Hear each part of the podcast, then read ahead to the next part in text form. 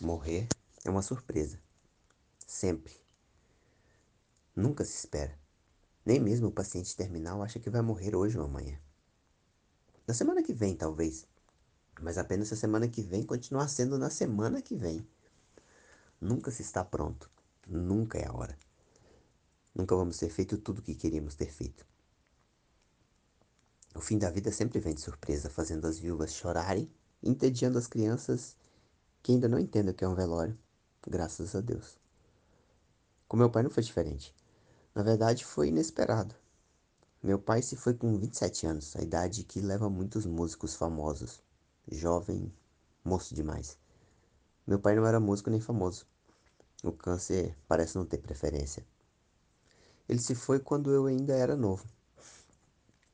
Descobriu que era um velório justamente com ele. Eu tinha oito anos e meio, o suficiente para sentir saudades pelo resto da vida. Se ele tivesse morrido antes, não existiriam lembranças, nem dor, mas também não haveria um pai na minha história. E eu tive um pai. Tive um pai que era duro e divertido, que me colocava de castigo com uma piadinha para não me magoar, que me dava um beijo na testa antes de dormir. Hábito esse que eu levei para os meus filhos, que me obrigou a amar o mesmo time que ele, que explicava as coisas de um jeito melhor que minha mãe, sabe? Um pai desses que faz falta. Ele nunca me disse que ia morrer nem quando já estava deitado, cheio de tubos. Meu pai fazia planos para o ano que vem, mesmo sabendo que não veria o próximo mês. No ano que vem iríamos pescar, viajar, visitar lugares que nenhum de nós conhecia. O ano que vem seria incrível. E eu vivi esse sonho com ele. Acho, tenho certeza na verdade, que ele pensava que isso daria sorte. Supersticioso. Pensar no futuro era o jeito dele se manter otimista. E o desgraçado me fez rir até o final. Ele sabia.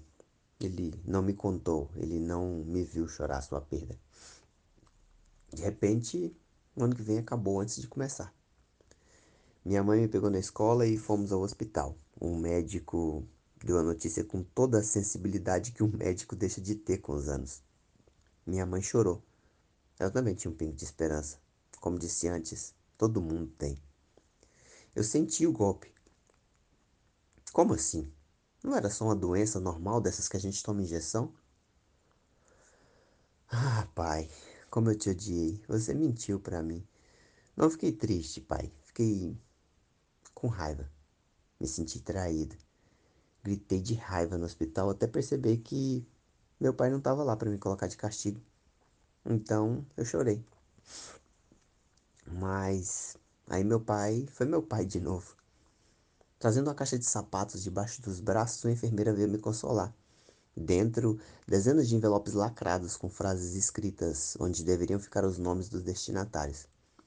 Entre as lágrimas e os soluços, não consegui entender direito o que estava acontecendo. Então, a mesma enfermeira me entregou uma carta única fora da caixa. Seu pai me pediu para entregar essa pessoalmente e te dizer para abrir. Ele passou a semana inteira escrevendo tudo isso e disse que era para você. Seja forte, disse a enfermeira com um abraço. Para quando eu me for, dizia o envelope que ela entregou. Então eu abri. Filho, se você está lendo, eu morri. Desculpa, eu sabia. Não queria te dizer que ia acontecer, não queria te ver chorar. Parece que consegui. Acho que um homem prestes a morrer tem o direito de ser um pouco egoísta. Bom, como eu ainda tenho muito para te ensinar, afinal você não sabe de nada, deixe essas cartas.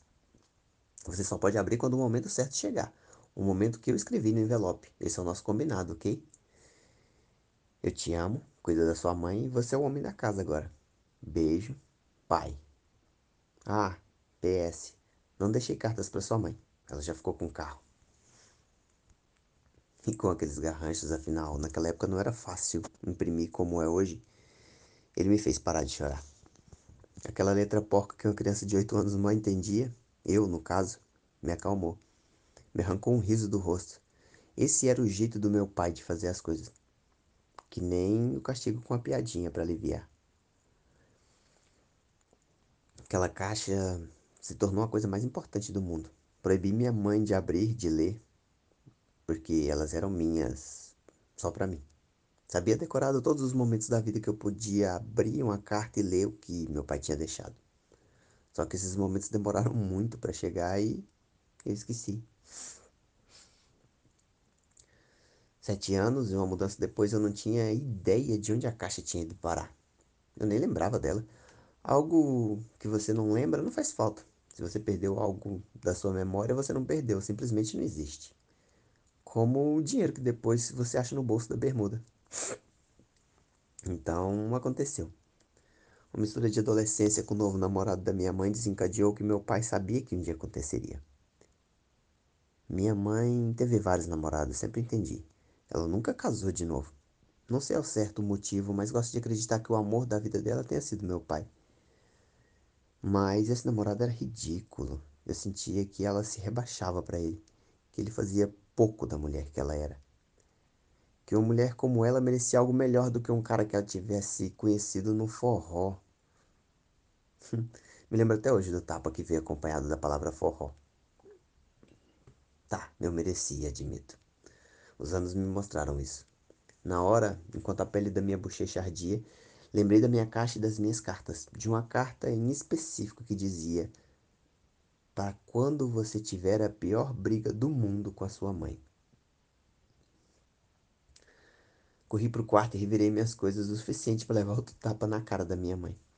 Encontrei a caixa dentro de uma mala de viagem na parte de cima do armário, o limbo. Procurei outros envelopes, Passei por Para Quando Você Der o Primeiro Beijo e percebi que havia pulado essa. Me odiei um pouco e decidi que leria logo depois. E por Para Quando Você Perder a Virgindade, uma que eu esperava abrir logo, logo. Achei o que procurava e abri. Pede desculpa. Eu não sei o motivo da briga e nem quem tem razão. Mas eu conheço sua mãe, então a melhor maneira de resolver isso é com um humilde pedido de desculpas do tipo rabinho entre as pernas. Ela é sua mãe, cara. Te ama mais do que tudo nessa vida, sabe? Ela escolheu o parto normal porque alguém disse que era melhor para você. Você já viu um parto normal? pois é, que demonstração de amor maior que essa? Pede desculpa, ela vai te perdoar, mas eu não seria tão bonzinho. Beijo, pai. Meu pai passava longe de ser escritor. Era bancário mas as palavras dele mexeram comigo. Havia mais maturidade nelas do que nos meus 15 anos de vida, que não era muito difícil por sinal. Corri para o quarto da minha mãe e abri a porta. Eu já estava chorando quando ela, chorando também, virou a cabeça para me olhar nos olhos. Não lembro o que ela gritou para mim, mas foi algo como: O que, que você quer? Mas eu lembro que andei até ela, abracei, e ainda segurando a carta do meu pai, amassando o papel velho já entre os meus dedos, ela me abraçou de volta e ficamos em silêncio por não sei quantos minutos. A carta do meu pai fez ela rir alguns momentos depois. Fizemos as pazes e conversamos um pouco sobre ele. Ela me contou as manias estranhas que ele tinha, como comer salame com geleia de morango. De algum modo senti que ele estava ali. Eu, minha mãe, um pedaço do meu pai, um pedacinho que ele deixou naquele papel. Que bom. Não demorou muito, ele para quando você perder a virgindade. Parabéns, filho. Não se preocupa. Com o tempo a coisa fica melhor. Toda primeira vez é um lixo. A minha foi com a puta mais feia do mundo, por exemplo. Meu maior medo é você ler o envelope e perguntar para sua mãe antes da hora o que é virgindade. Ou pior, ler o que eu acabei de escrever sem nem saber o que é punheta. Você sabe, não sabe? Mas isso também não será problema meu, não é mesmo? Beijos, pai. Meu pai acompanhou minha vida toda, de longe. Mas acompanhou. Em incontáveis momentos, suas palavras me deram aquela força que ninguém mais conseguia dar. Ele sempre dava um jeito de me arrancar um sorriso em um momento de tristeza ou de clarear meus pensamentos no momento de raiva. Para quando você se casar me emocionou, mas não tanto pa... quanto para quando eu for avô. Filho, agora você vai descobrir o que é amor de verdade. Vai descobrir que você gosta bastante da sua mulher, mas que amor mesmo é o que você vai sentir por essa coisinha aí, que eu não sei se é ele ou ela. Sou um cadáver, não sou um vidente. Aproveita, é a melhor coisa do mundo. O tempo vai passar rápido, então esteja presente todos os dias. Não perca nenhum momento, porque eles não voltam mais. Troque fraldas, dê banho, sirva de exemplo. Acho que você tem condições de ser um pai tão incrível quanto eu. A carta mais dolorida da minha vida foi também a mais curta do meu pai. Acredito que ele sofreu por escrever aquelas quatro palavras, o mesmo que eu sofri por ter vivido aquele momento. Demorou, mas um dia eu tive que ler Para quando a sua mãe se for.